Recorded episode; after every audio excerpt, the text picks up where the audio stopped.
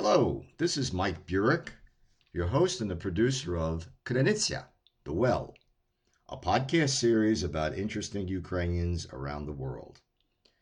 Today is Thursday, October first, two thousand twenty. My guest for this episode is Mike Doan, who is a board member and involved with communications with the Ukrainian Genealogy Group National Capital Region, which is located in Ottawa, Canada. Welcome, Mike. How are you? I'm doing very well. Thank you. How are you? Great. Thanks so much for agreeing to be interviewed this evening. And thanks for inviting me. I really look forward to this. So to start off with, I'd like to get some personal background about you. Uh, were you born in Canada or did you emigrate from somewhere else?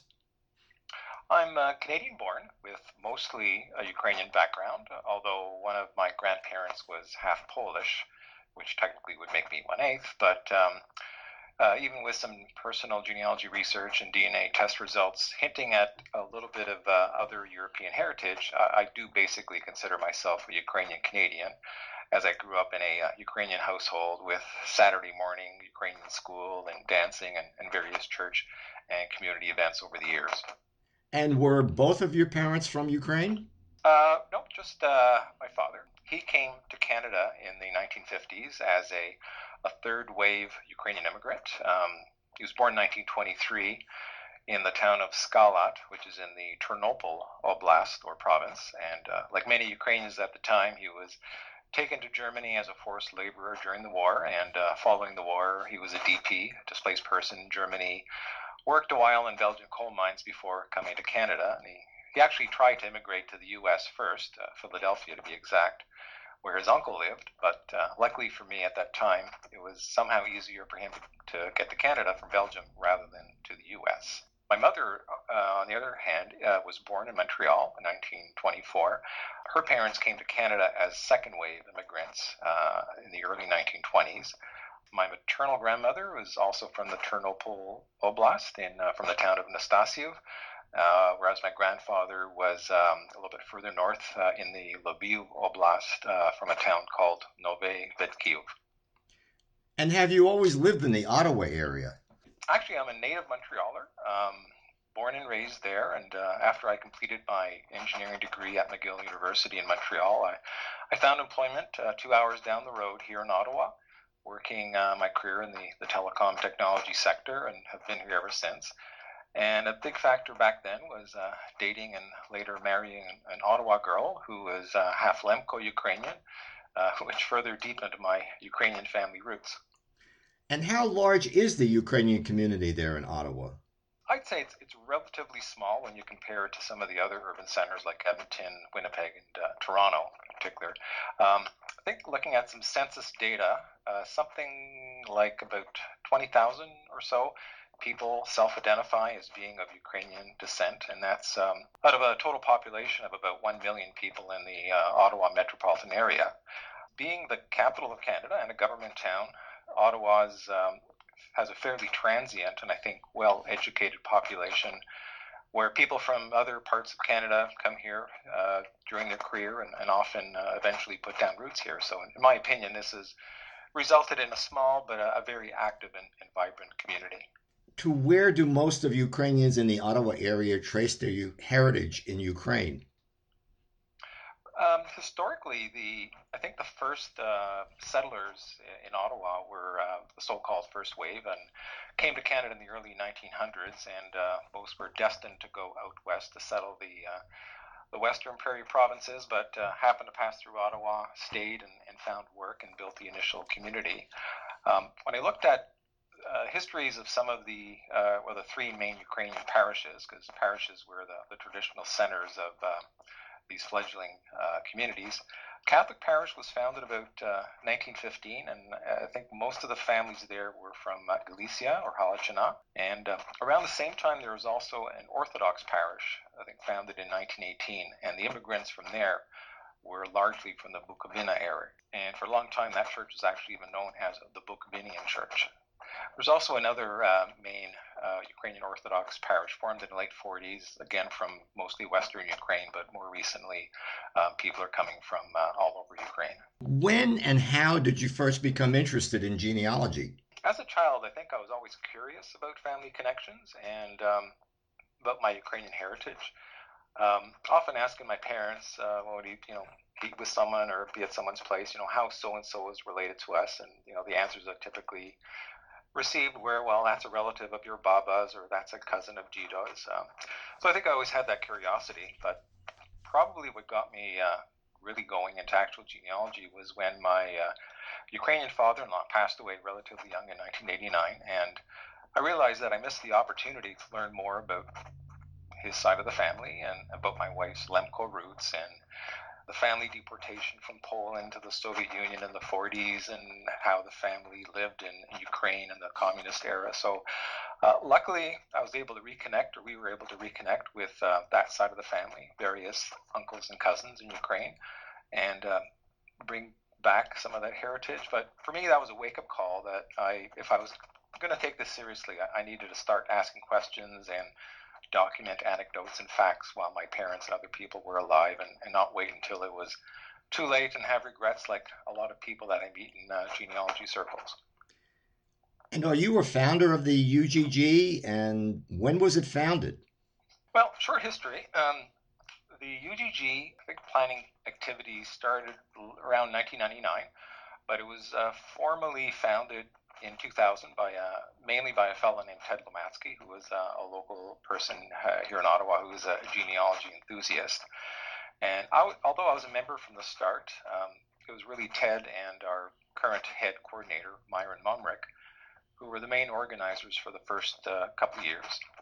However, when, when Ted moved from Ottawa to the east coast of Canada in uh, two thousand three, Uh, I was asked to join our board and, and assume a lot of his responsibilities for our, our webpage, communications, and emailings and things like that. So um, ever since then, we've run the organization with a three-person board, uh, myself, Myron, and first with a, a fellow named Bud Budzinski. But then when Bud stepped down as uh, in twenty ten due to health, uh, a friend of mine, Jerry Fickus, stepped in, and uh, he's been with us, uh, with myself and Myron, for the last ten years. And how many members does the group have today? Well, over the years, we've um, amassed a, a mailing list of about three hundred to four hundred people. Um, not all of them are active, or some of them are even dead emails. But uh, on average, when we have our meetings, I'd say we have thirty plus uh, attendees at most of our meetings, uh, even though the makeup of uh, the audience will, will differ drastically from month to month, depending on, on what topic there is. And we also um, have about twenty-five to thirty uh, paid members. Uh, it's it's just a voluntary membership, but it's uh, uh, since we're a, a not-for-profit community group, um, uh, we do have a, a few hardcore members who, who do support us financially. So we're we're lucky over the years that um, I know other genealogy groups have dropped in attendance, but ours is, has been pretty consistently at the thirty, thirty-five uh, attendees per uh, per monthly meeting. And is your membership primarily older folks, or do you have younger members, Gen X and younger? Like many genealogy groups, yes, it, the membership definitely tends to be uh, more on the senior and middle-aged side, but we quite often have a sprinkling of, uh, of a few younger people at our meetings. And uh, uh, overall, the, our membership, as I mentioned, has been steady and has grown somewhat over the years, so it, I think it does reflect uh, an ongoing um, influx of new blood over the twenty years, but uh, definitely more on the uh, on the older side. What kind of programs do you offer? Are they only for Ukrainians in Canada, or do they have a broader appeal? Well, our programming format, uh, first off, is um, it's consisting of uh, monthly meetings held at our local Ukrainian Catholic Church Hall. Um, Ukrainian genealogy, of course, is the core focus, as we regularly feature topics such as uh, individual members presenting their family histories, and we bring in expert speakers to present uh, information on, on sources and techniques and D N A. And um, something we also try to encourage our members uh, is to publish family histories. Um, we also have speakers from other similar ethnic communities over the years. Um, Jewish speakers, uh, Germans from Ukraine, Latvian, whose family history experiences um, can be applicable to our members' research. So uh, we, we also consider ourselves a, uh, a self-help organization where we encourage members to identify any research problem or success that they've experienced and, and try to share that with uh, other members. Um, however, we often stray uh, a, a little bit, or we stretch the boundaries of genealogy quite often to include topics which um, really intended to help uh, members appreciate their overall Ukrainian heritage. So it's we have diverse topics sometimes, like uh, recently we had something about lost folk art of Ukrainian cemeteries, um, had a, a few meetings on identifying military uniforms in uh, old family photographs. We have a couple of members who are, are pretty um, expert on uh, military matters. Um, also had, in particular, another um, uh, Catholic priest in uh, our community who gave us a couple of talks on um, traditional Ukrainian marriage and Ukrainian uh, death and burial rituals.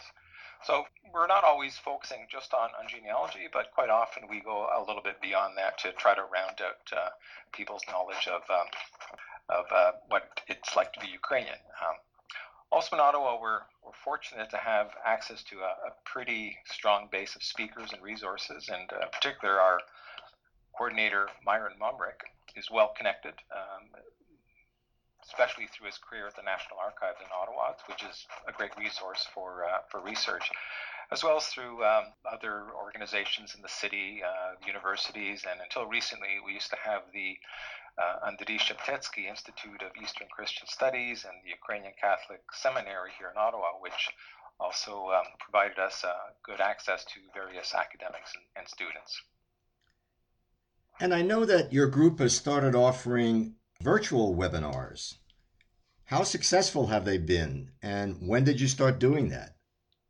Well, we... Um, When our church hall Wi-Fi upgraded a couple of years ago, then we, we started thinking about uh, broadcasting our live meetings simultaneously over a webinar. So uh, over the last year, we've had some in, little internal trials, and then uh, late last year, we settled on a product. So our, our first actual webinar took place this past January. Uh, timing was, was really fortunate, as we were able to essentially carry on our monthly meetings in a, a webinar-only format once the pandemic hit and restricted public gatherings. So um, overall, we're we're quite pleased with the format and how it's it's gone ahead. And we believe most of our members feel the same way.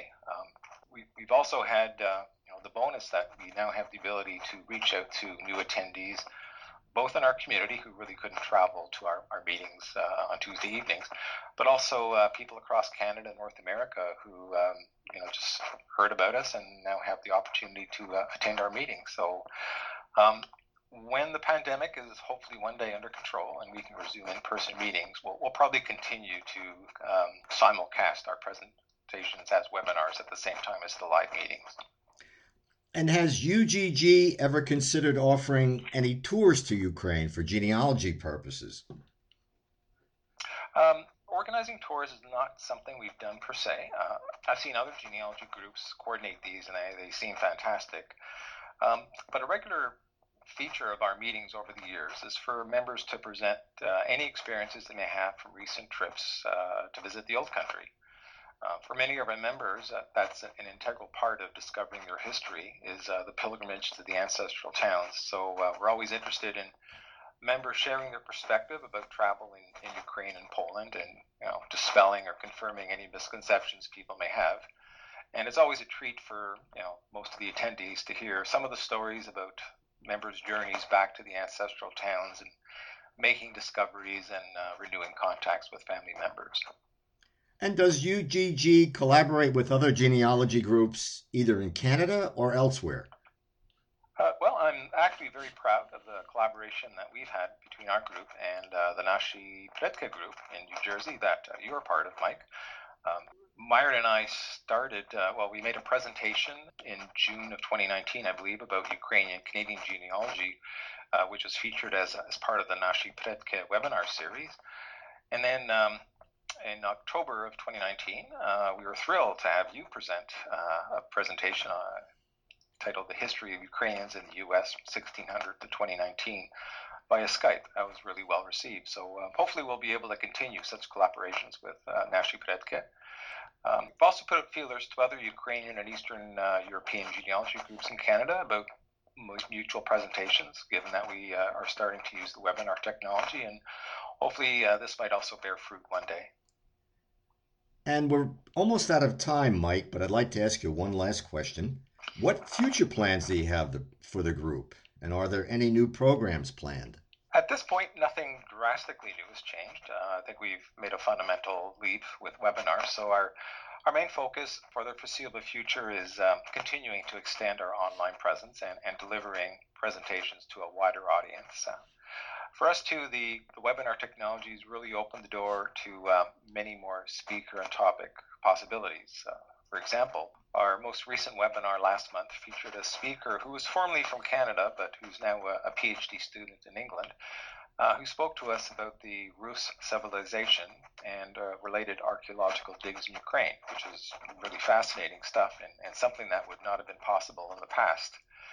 So we're um, always now on the lookout for new speakers and topics uh, from any part of the world, um, things that would be of interest to our members. And uh, so we'd invite anyone uh, who'd like to present to our group to contact us at our email address or visit our website and uh, express some interest. Mike, I want to thank you for coming on Krenitsya this evening. Thank you very much. Really appreciate the uh, the opportunity.